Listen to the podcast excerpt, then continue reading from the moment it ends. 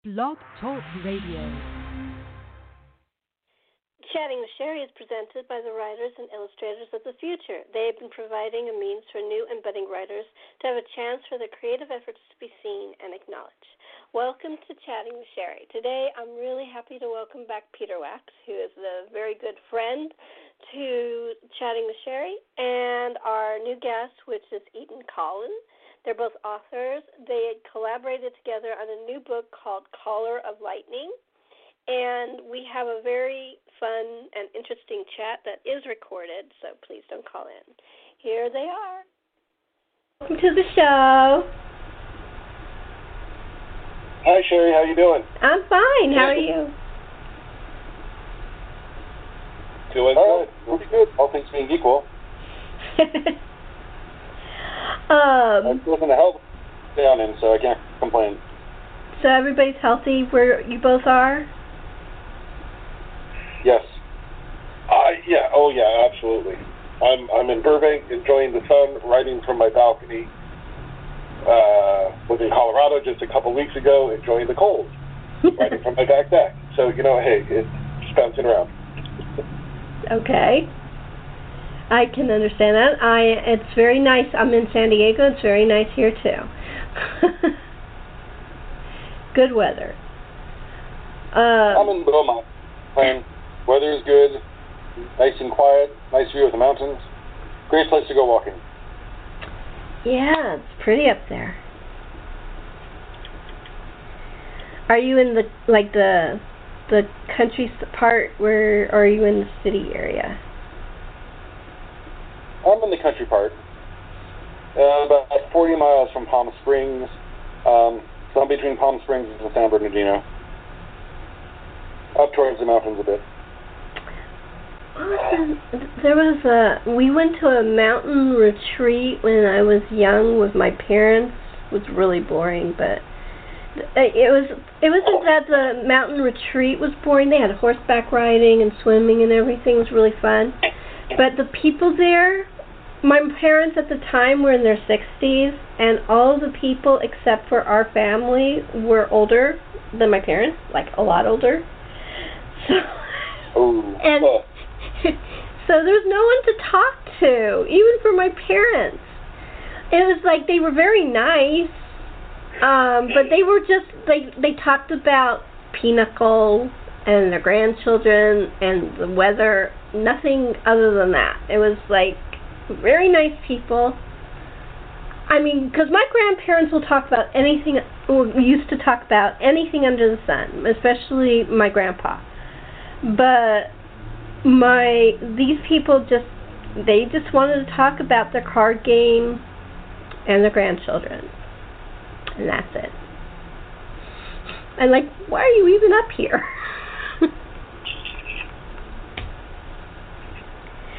but it was fun. I mean, but the thing is, is that one day my dad gave us the keys to the car and said, "Go to Palm Springs and have some fun." well, that seems like fun. Because what, what was that day time you were breaking up there? It was just. Uh, how far? How far were you from Palm Springs when you were there? Not very far. It was maybe forty-five minutes. Oh, that's not bad. And we did have fun.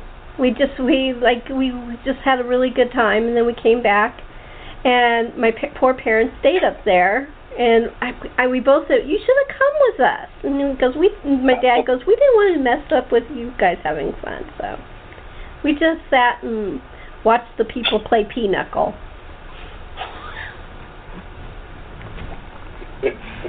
What is Pinochle? I've never actually played the game. I'm not even sure how it works. Other than I think it involves cards. It's a card game. It's not one of the games that I mean, I could play. I never really learned it. My grandparents didn't know how to play it, but my grandparents preferred canasta, which I do know how to play, and Gin Rummy, which I do know how to play. I never really learned Pinochle. It's just generational. Yeah, yeah, canasta is fun, actually. Nobody knows how to play it now, but it is fun. But I, I actually don't, and that's another thing. We none of the, four of us knew anything about that game, and so and my dad was pretty good at cards, so he was wa- watching them. And so when we came home, they had taken a walk. They uh, they they they went to the pool. You know, they didn't just sit there. They were joking. But my dad and mom did watch them, and I said, "So did you learn how to play pinochle?" He goes, "You know, I thought I could learn every card game under the sun because he was really good at cards. Because but I can't figure it out." So, Pinochle is not just about cards. I used to play like Pinochle, Euchre, Spades, Canasta. Uh, all I loved just every card game under the sun when I was younger, um, uh, like late teens. Uh, and Pinochle is actually similar to Euchre for the East Coasters.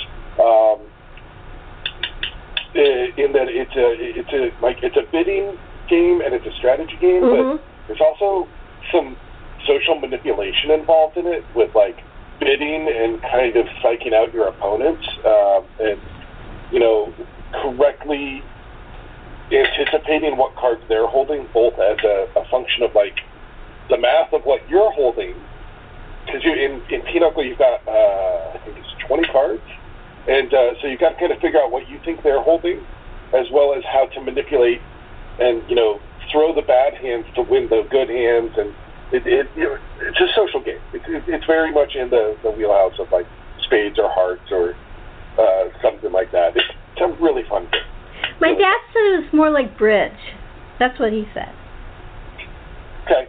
Yes. Yes. That makes sense too. Bridge. Which I also don't understand. I tried that. I actually had a I, I'm sorry. I just I actually had an ex-boyfriend who loved bridge, and I did try it, but I just I couldn't understand it. There's a science fiction author who writes wonderful science fiction, but he'll put like four pages onto a bridge game in the middle of this alternate history in the past. And you can tell that he loves it and he's really deeply involved in it. And all authors will do that. Like I'll like I'll sometimes put in a political speech and I'll actually have the politician give the entire speech. and the board has to just go ahead and say, oh, we don't really need the entire thing there, really. A paragraph will do it. But, you know, it's so intricate, and I studied Lincoln's speeches and his cadences and everything. It's like, yeah, we, we're, we're good. so I can get that. And this guy, for him, it was bridge. He loved bridge. So you're in the middle of this action, political adventure, assassination, technological transformation, history being altered, and then, there's a bridge game. it's like, whoa. I know, I know. It's just like I love I love murder mysteries and science fiction. One, and one of the people I enjoy reading is Dorothy Sayers. She has to put in Latin and Greek. Uh, I mean French I'm used to from that period, but I, and I can I understand it, but Latin and Greek, come on. Dorothy, Dorothy Sayers, not that I have a particularly strong opinion, was the single most brilliant mystery writer of of all time. I know, I know. She was So she was a Rhodes she was a Rhodes scholar. She was and she actually yeah, was uh um wrote um wrote the thing on the Divine Comedy, the the book on it. I know. You know just the well, famous I- saying, s- we've all specifically, heard the famous saying, what was that? Nathan? all heard the famous saying, tempus fugit, ergo carpe diem, Mhm. which Yeah. is all the Latin I know. right? Well, Dorothy Sayers innovated. She was an innovator. Um, you know, She was. Time when when Christie and she were were writing, she came up with, to my knowledge, I don't think anyone else has done it. Uh, people have done it since, but not before. Um, the world's first murderless murder mystery with uh, the book Gaudy Night. Yeah. There was no murder in it. Yep, but it was still a murder mystery. Well, it was a murder mystery because well, I don't want to give anything away. Yeah, At the beginning of it, you find out someone dies, but it wasn't murder. yeah, yeah. It's it's it's pretty amazing. But yeah, I love her. I love. I've read every single Lord Peter Wimsey book and all her other books and all her short stories. I think she's fascinating. I read her- her life story too. I think about when she was in the advertising world and she put, made, wr- wrote Murder Must Advertise and, and just all that stuff is fascinating. I just, you know, look, the reason I get really hot about it is this. Harriet gets asked to marry Peter, and this has gone on for six books, well, three books, six years, and he does. She does it in Latin. Yep. She a- he asks in Latin, she answers in Latin. It's like the most important part of the series, and it's in Latin. That's what. And everyone's, and everyone's getting a dictionary. God damn it. Well, the first time I read it, this is what I did. I cheated a little. I went into, um, I think it was back then they had Dalton bookstores, and you know those book because this is what before the internet, and you know those um, interpretation books. So Oh, nice. I had written it down on a piece of paper and then went and got the interpretation book and was writing down what he asked her and what her reply was. That's, and then I put the book back on the shelf.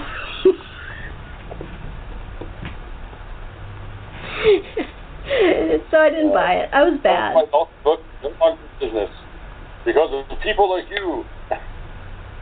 Hey, Well, and I would buy most books, but why do I need a book on Latin interpretation? Right, right. it, it, it was wiki pre-wiki. Uh, yeah, it was pre that. It was. I mean, uh, if it was a romance language, French, Italian, um, French, Italian, um, French, Italian. What's the other? In Spanish. Uh, I I knew French. I knew some Spanish. I didn't know Italian, but I would buy the Italian interpretation book. But Latin, nobody's. It's a dead language. Only people that are in um, medical, lawyers, and the clerical know need to know what Latin is. The rest of us, unless you're going to write a book about any of those subjects, don't need it. Mm, Fair enough. I sometimes wonder what would happen. I mean, if the world loses electricity, a lot of people are working books like that. But I wonder what would happen if we just lost the internet. Everything else stayed the same. Cars still work. Electricity still works. Televisions were still fine. But if we just lost the internet, I don't think we'd make it as a civilization. I still know how to go to the library and look something up. You do.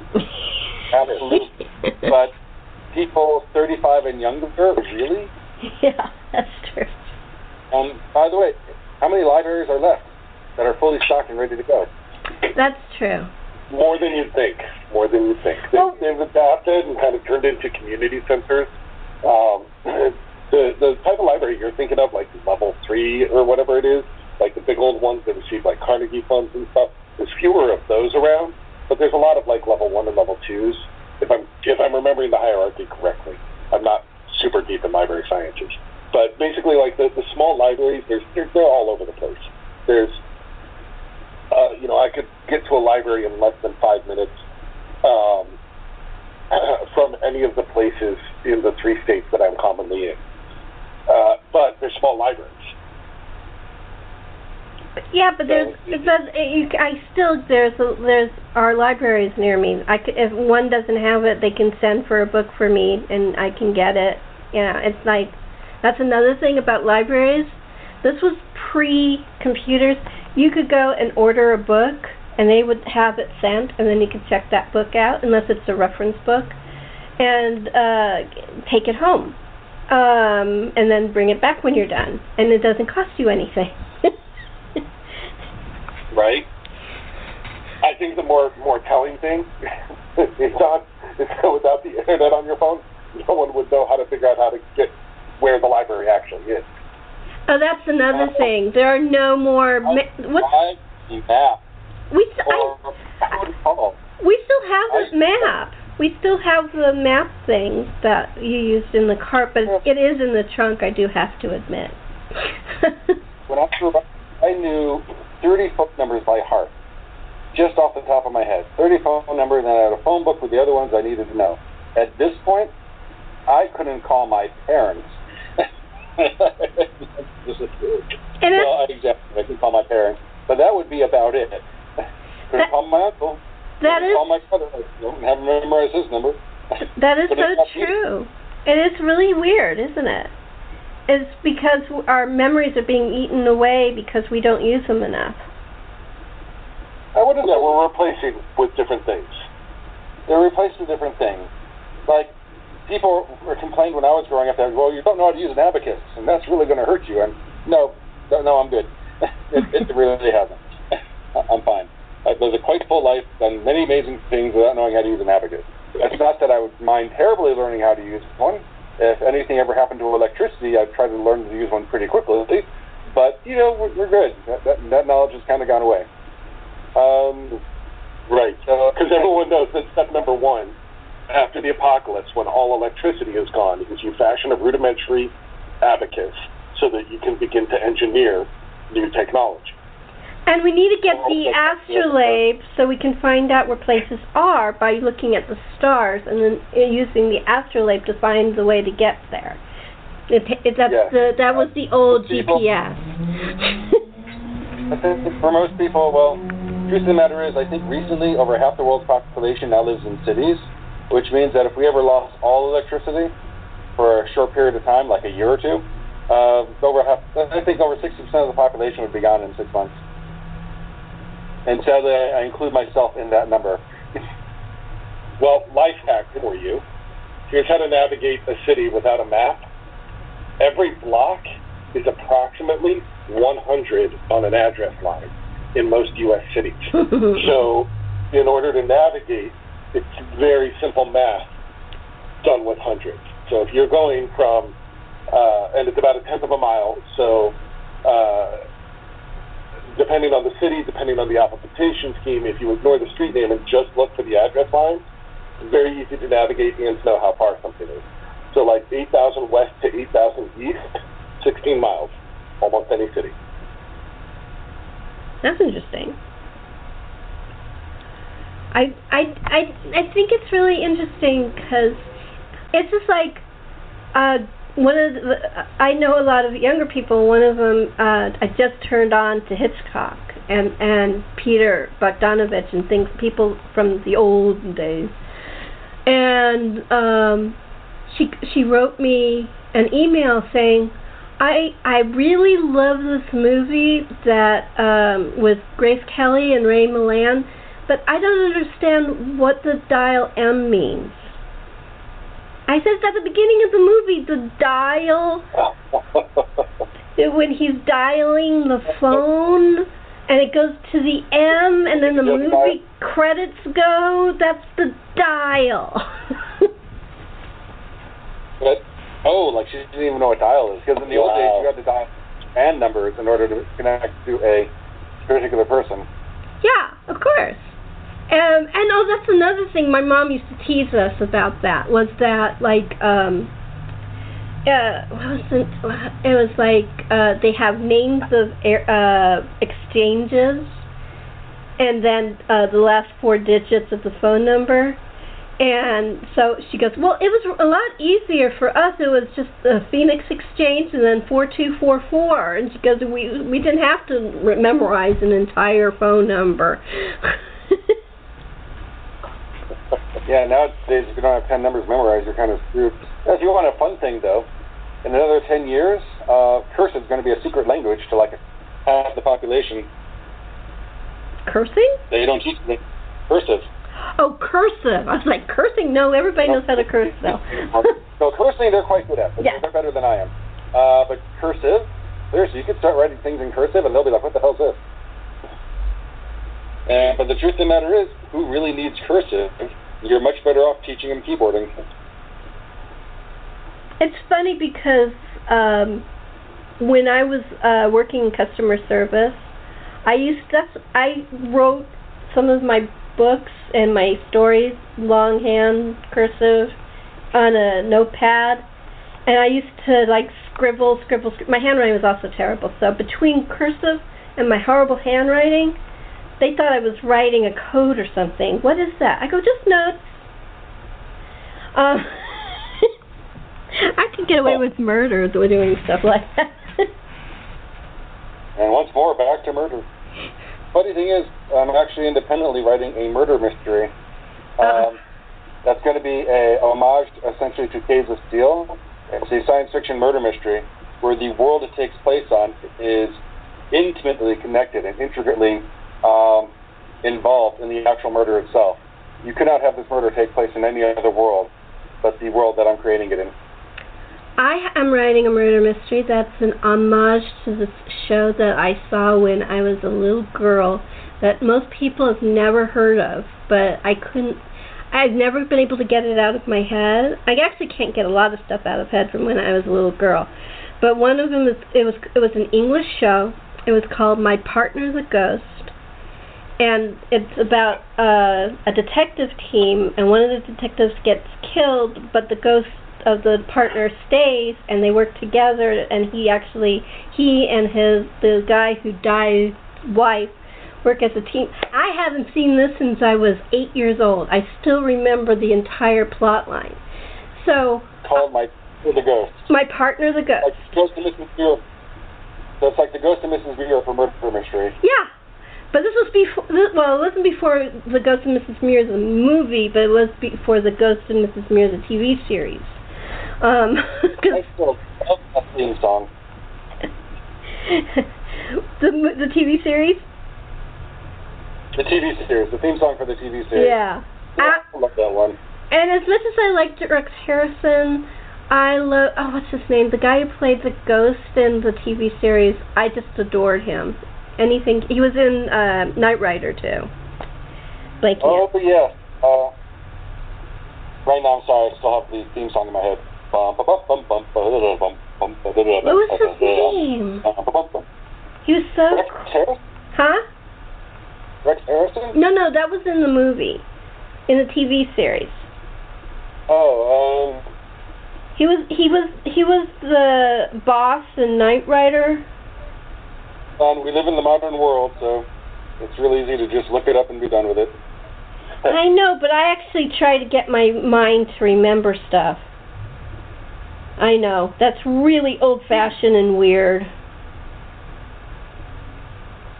What is his name? He's really a great act. Oh, uh, Edward, Edward. Edward Mulhare. Ah, can't believe it took me that long to remember it. See, that's what I mean. My memory used to be I can name an actor in a TV series from my childhood in seconds. Now I have to go, okay, A, B, C, D, E. Oh, it's E. Okay. Then I go through every E I know in order to get to. That's how I do it. Show that you wanted to write a novel on? Anyway, the my partner's a ghost is what it's based on, but it's not like that. It's the it's um, a woman detective um, whose husband uh, dies naturally, and he's a ghost, and he's actually sort of part of a threesome that uh, uh, is part of this crime fighting team.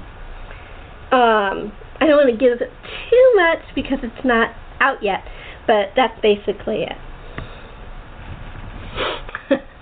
Does that make sense? Absolutely. But um, yeah, it, it's actually going to be one. Of the, I'm writing two books, and they're both going to be series. One is a YA book about um, a girl who moves to a new town, and she meets another girl who turns out to be an alien. And that's the series.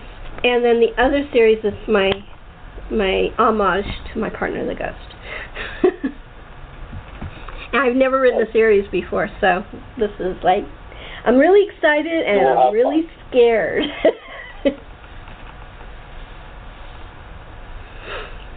um, so what's your new book about? Uh, I know you guys are collaborating. 240 pages. Sorry. It's okay. It, it, it's actually uh, closer to 420. Don't tell them that. They'll never start reading it. I just, lied. 396. I just checked. Um, Well, that's better. yes, yes. Uh, basically, it's uh, alternative fantasy is kind of what I like to call it. It's where you take a historical event and throw a fantasy element into it, and then you get something grand. Um, for instance, a while ago, somebody said, "What if the Napoleonic Wars was fought with dragons?"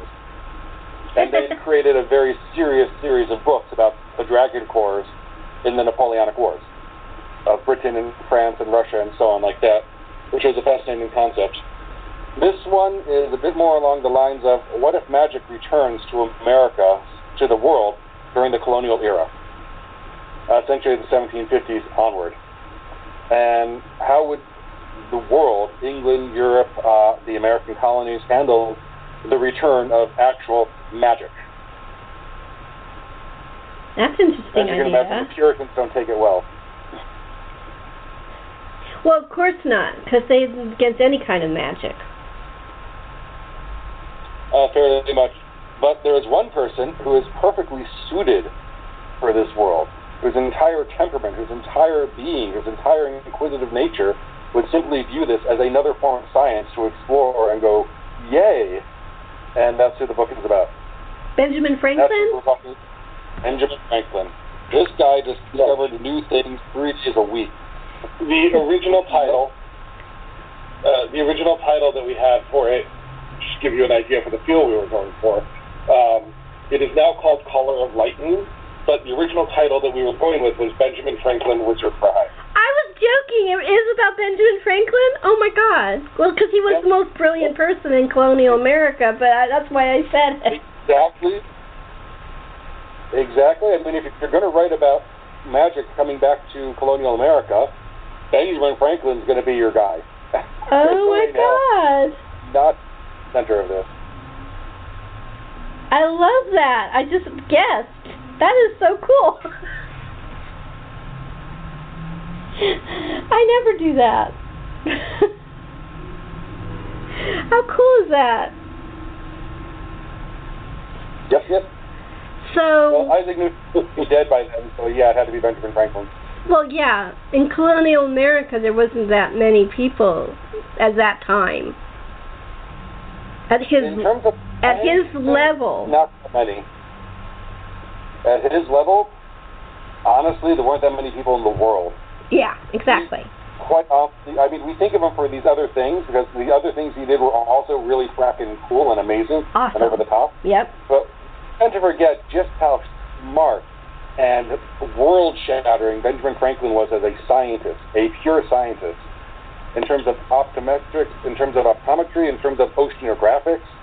In the charts that we basically have, those maps you see for ocean currents in the Atlantic, uh, that's Franklin's work Mm-hmm.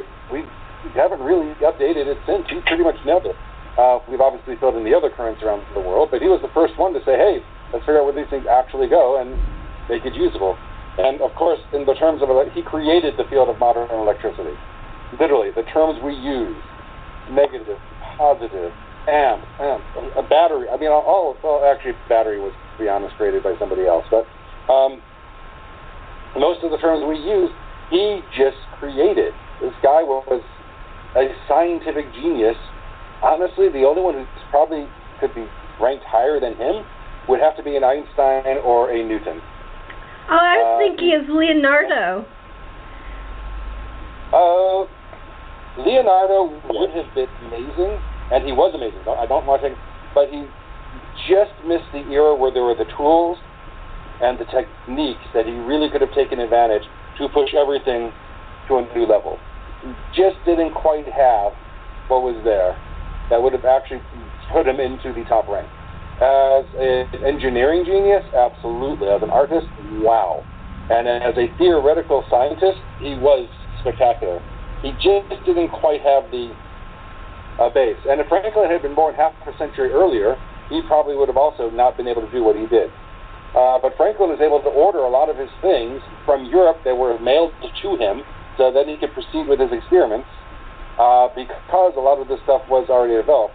In fact, it was only going to be in another, back at around that same time, the first scientific instrument shop was set up by um, James Watt in Scotland. And he literally set up a shop that did nothing but sell specified scientific instruments. The first, actually, the first time anyone ever did that. I was going to say the first since the Roman, but no, no one had ever actually set up a shop designed to sell only scientific measuring instruments. Uh, but that shows the need, and the need also provided the uh, supply as well. That is really Uh, cool. So Franklin, so the, he was born into an age where his talent matched his ability.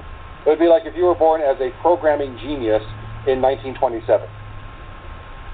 A programming genius, or actually 1907. You're a programming genius born in 1907. Okay. Okay, there's nothing much to program. Well, yeah, I mean, by the time you're in your 40s, there'll be some computers. If you get grabbed up by the government, you know, in Project Ultra, maybe. But what if you were born in 1947 as a programming genius?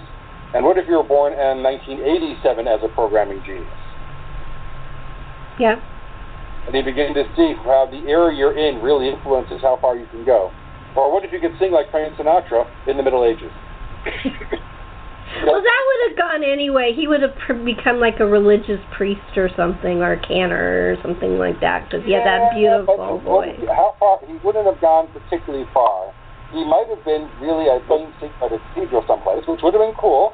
He would have had a fairly decent life, but he wouldn't have been Frank Sinatra. Uh, I don't know. He had the ego. Actually, I always assumed that that was where we got the song Thy Way. yeah. actually, I can see Frank Sinatra becoming a priest and then becoming pope, or at least Uh-huh. really damn idol. Well, I I think Frank would have found a way to do it because he was just a very determined man.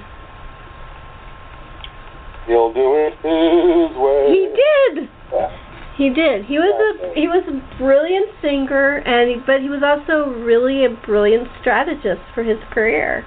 I mean, he had a lot of help with his agent and people like that. But I'm just saying, if he didn't have that, He was a huh? Well, he was a marvelous actor, also. He was. He was a really wonderful, and and you know what's really interesting, and I've always found it really interesting, how some singers without any training can become great actors like Frank, and then some singers just don't have it. It's and, and they put and they have all that interpretation stuff, you know, so they do know how to act, but they just can't do like Frank did. I'm amazed how many actors singers. yeah, that's true. Just because they don't have the voice, that's not because they if they had the voice, they probably could. But if they ha- if they don't have the voice, then they. There are some people that are great actor singers, singer actors. They do both. Julie Andrews. Oh, good lord, yes.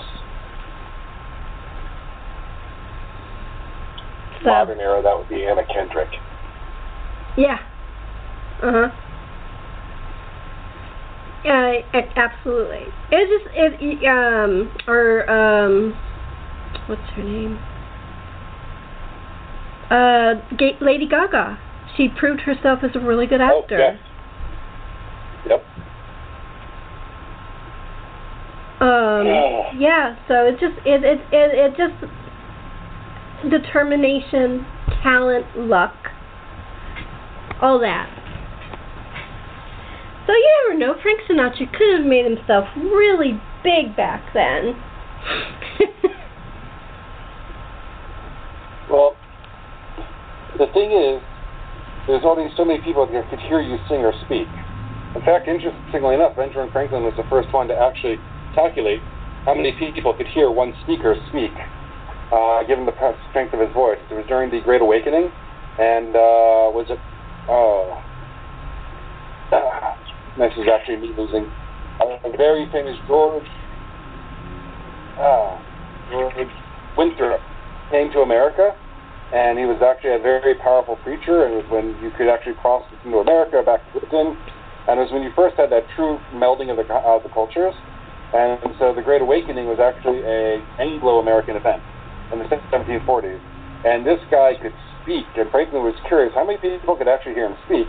And being Benjamin Franklin and a brilliant mathematician, he calculated it.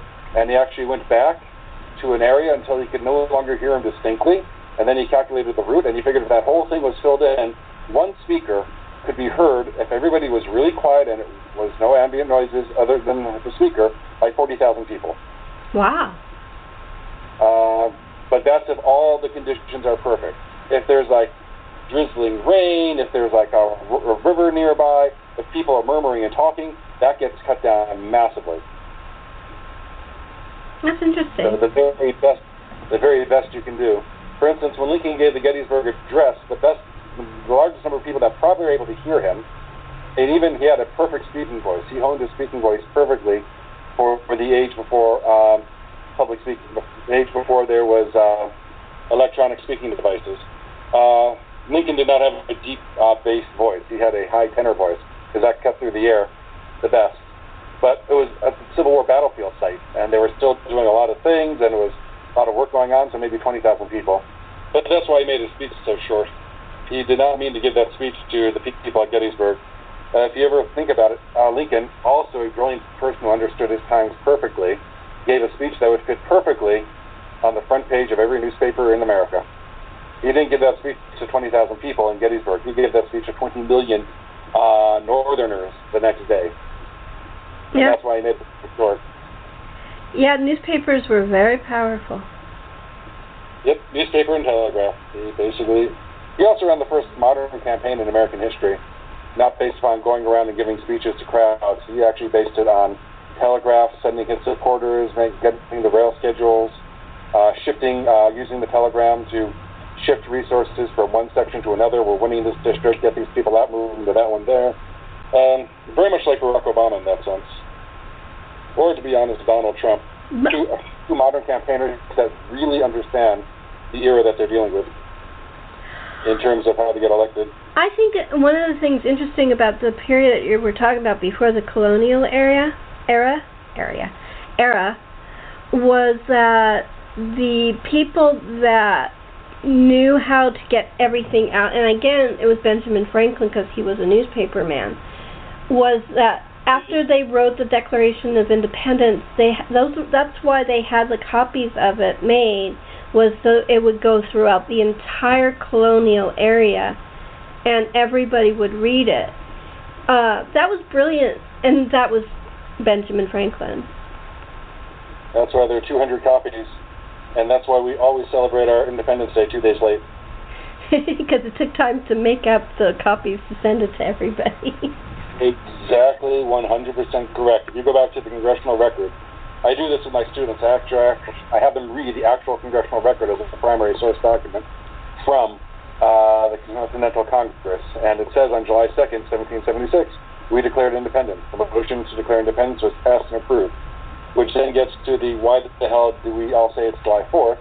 And that's when the uh, committee finished the alterations to the declaration and sent it to the printer, and the printer put the date that he got it, not the date that they declared it. And since he got it on July 4th, we've been celebrating our Independence Day two days late ever since. Did you ever So, see the? Cinco de Mayo, at least they celebrate Cinco de Mayo on the 5th of May. Did you um ever see the movie 1776? It is one of my favorite Me movies. too. And it's the uh, when he's arguing with Jefferson at the Franklin in our book in my head is the Franklin from that movie. Oh, I know. I can actually see it. He he did it so perfectly. Um, but the part where at the end when he's like uh having an argument, and it's so funny with Jefferson about pronunciation of a word, and uh he says, "I'll talk to the printer afterwards." I mean, that's like one of the best lines. but Most people don't catch that. you job. I'll talk to the printer. Um, Yeah, the guy who played John Adams was also perfect for that role. William Daniels, yeah, I love Yep. him. It's Jim Franklin. did you hear what I had to go through last night? Dear John, John, all of Philadelphia knows you. Your voice is quite fierce. Yeah. Uh, well, about the part where he was talking about how uh, Benjamin was going to act, Ben Franklin was going to actually be known as the person who did everything for the war. That he that he used his electric uh, uh, to um, to the ground with electricity, Yeah. and George Washington appeared from the ground on his horse. I love that scene. Fully clothed, and the three of them went off, Franklin, Washington, and the horse, and directed the entire revolution. I like it. I like it. That's like the best part. That's actually from a, a that's actually from an Adams letter. A lot of 1776 they got from the letters. Uh, Franklin Adams, Abigail Adams, all of those uh, love scenes between uh, John and Abigail Adams essentially comes from their letters that they wrote back and forth. Yeah, that was truly a love story. Yeah, It really was. Um, in fact, historians are rather annoyed when Abigail and John actually got back together again because they stopped writing letters, and we get so much useful information about what's going on in, in Congress and in Europe, and with this negotiation and that negotiation, and what's going on in a home life here and there, simply because they would write these enormous, like three-page letters every day to each other, like diary entries written by brilliant people to each other. Well, it's also Abigail was brilliant, and they were best friends, and that was one of the reasons why they wrote those huge letters. Because John really didn't have anybody else that he could really express himself to like he could to Abigail. At least that's what that's the way I understood it when I read it in history and took history classes and like that stuff. um. Okay. So. mm, So basically, the basis of the book is that uh, magic came to America. Benjamin Franklin is the is he the lead character? Uh, yes, and the story is definitely the lead character. He's character. the main character, yep. And And magic comes to the war, actually. and so is is there anything that like what's is is like is it fighting the Puritans or what? What's the basis? What, So the, the basis is this, this is the this is the set, kind of the setup book for uh, the world uh, Arcane America that Eric Flint and Kevin Anderson have also written books in. Um, there's a book Council of Fire that takes place after our book uh, that was released by Eric Flint and Walter Hunt, and there's a book called uh, Uncharted by by Kevin Anderson and Lewis Clark. Uh, I'm sorry, and Sarah Hoyt about Lewis and Clark. Um, uh, and the idea is that in, in 1759, when Halley's Comet comes, something happens, and we're not going to tell you exactly what because that's part of the, what our book is about. Uh, something happens, and magic is brought back to the world, but the world is sundered. You only have, uh, right now, North America. And there's a giant veil, like fog, and you just, nobody is able to pass through it to get back to Europe or anywhere else. So you have North America, Berlin, pre and seventy they six, sell or they don't sell out again. right? And and uh, and magic is back. So our book actually starts with the kite and key experiment, and uh, tracks over the following seven years until the night of the comet. So it explains how this world came to be, and uh, it, it's very very historically accurate, as you've been hearing partly in the conversation with the Oh my God, it's so historically accurate. But it's actually technically a high adventure because there is a lot of fun action adventure, magic battles, some really super epic magic battles. Um, and we, we don't want to spoil who the bad guy is because figuring out who the bad guy is is kind of part of the fun. It's what you describe as a secret history. Cool. Because for most of the book, uh, everything is takes place. You could actually assume that it actually took place in our timeline, because none of it takes place out in the open. It's all between the lines of history. Exactly. And then uh, and then right near the end, they Blow shatter the secret history and turn it into an alternate history. Cool. And what is the name of the book? Caller of Lightning. Yes, that's C A L L E R, like to call down. Caller of Light. Interesting. And when's it coming out? Tomorrow. Tomorrow. Tomorrow. And how do we? Tomorrow, the heart Tomorrow. and it comes out tomorrow. The heart attack. For the listeners, for the listeners who are not hearing this today, um, this came out on June second. And Uh, to, and where is it going to be available? Is it everywhere? everywhere, all major booksellers, uh, in hardcover and ebook. Cool. That's Published by exciting. Bates, and Bates does excellent ebook as well as hardcover. So Amazon, Barnes and Noble, uh, your local stores. Cool. And um, if someone wants to like get in touch with you guys, uh, is there a website or is there any social media? Could you give that information so people can reach out and say hi after they read the book and and and try to figure stuff out with you or just to say hi? Absolutely. You can always tag for for Peter. You can always tag me on Twitter, and I'll say hi back. Uh, I'm at Peter J Wacks W A C K S. Uh, you can find me on Facebook. Uh, just do a search for Peter J Wacks, and uh, they're on my page. I'm a bit slower on Facebook, but I try to answer everything. Uh, or you, um, I also. What was that? I am on Facebook as well, Eytan Kollins. Can you spell that?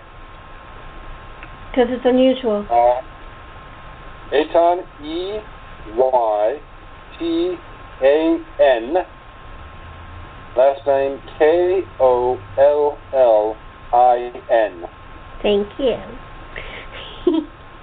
and um, are you guys on Instagram or um, any of the other social media? I am not. So I have an Instagram, and I've got a whole bunch of friends apparently on Instagram, but I haven't actually used it. Uh, I've got maybe a couple dozen posts on it over the last ten years or whatever. Um, so I do have Instagram, and it's uh, I don't even know. Uh, Peter J. Wacks, I assume. Um, I'm looking. and I plan to start using it. I just haven't been very good about actually starting it. You should use it. It's really cool. Eh, you know us old folks. no, it's it's you know I, I get it. Uh, It is Peter J. Wacks. Pinterest, yeah, yeah.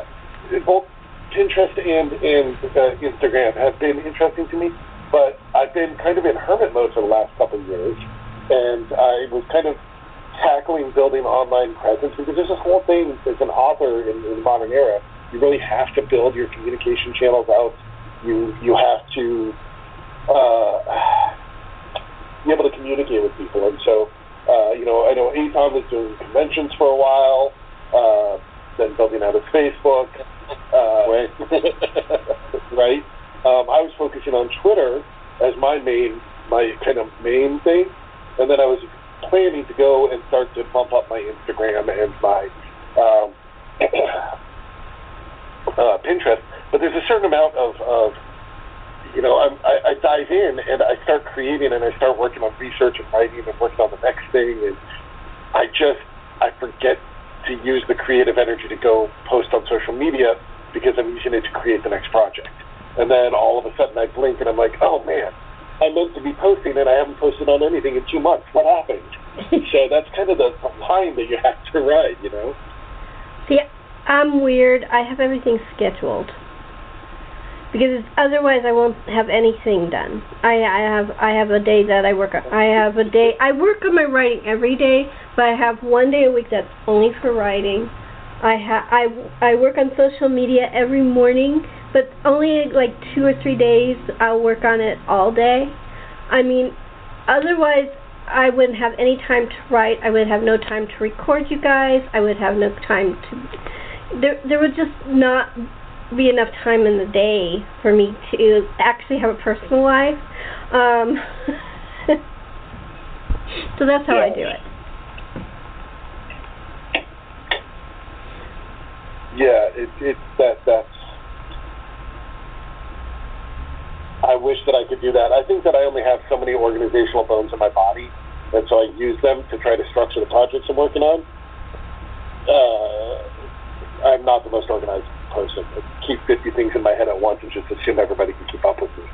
Uh, it's the worst to try to work a project with me. Nathan can tell you. I'll be like, here's 50 things at once, and then I'm going to go quiet for a month. Oh yeah. Uh, you'd be like, okay, I needed to work on this, this, this, and this, and here you go, and then nothing. Did you get it? Nothing. Do you need me to change those things? Nothing. Are those things good? Nothing. Uh, are you still alive? and then he comes back and he's like, this was great, this was great, this needs to be changed. Oh, let's do this, do this other thing. and it's like, okay, but have you considered it is very hectic and then it is very quiet. Oh, that's funny. Yeah, I'm I'm a deep focus worker, so I I shut off everything and just go in and work what I'm working on for 10, 12 hours every day until I feel like I'm done and I need to connect with everything else around me. And unfortunately, you know, like we're saying, people that work with me can suffer sometimes from that. Oh. It wasn't so bad. And it, it was a great book, so I'm not going to complain. Well, I can't wait to read it. Come on. I you have you have the star as one of my favorite people in history, so I'm I'm gonna buy it. well, you know, something else, if you, you want to toss it out there, on the Baen website, if you go to, um, let me find it here really quickly, Baen.com forward slash chasing your tail. Uh, there is a short story up uh, to promote the, the novel that I wrote about uh, Ben's daughter Sally Franklin in the months before the comic. So Oh. it's a little side story that happens right before the third act of the novel. Cool. Okay, I'll check that out. Um, we've run Yeah. out of we've run out of time. I want to thank you both for coming on the show. I I hope you guys had fun. Absolutely. I had a blast. Thank you. thank you. Uh, thank Much appreciated. thank you both so much. Um, and thank you for chatting with Sherri.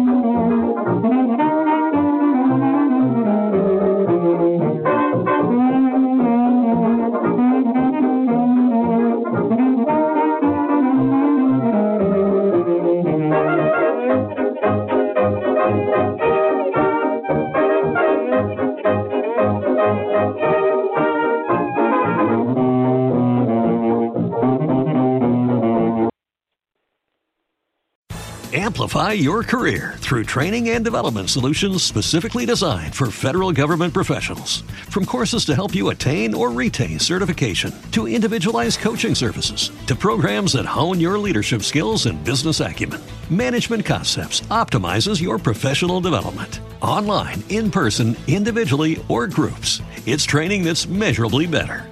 Learn more at managementconcepts.com. That's managementconcepts.com. Is Ryan here, and I have a question for you. What do you do when you win? Like, are you a fist pumper? A woohooer, a hand clapper, a high fiver. I kind of like the high five, but if you want to hone in on those winning moves, check out Chumba Casino. At ChumbaCasino.com, choose from hundreds of social casino style games for your chance to redeem serious cash prizes. There are new game releases weekly, plus free daily bonuses. So don't wait. Start having the most fun ever at ChumbaCasino.com. No purchase necessary. Group. Void were prohibited by law. See terms and conditions. 18 plus.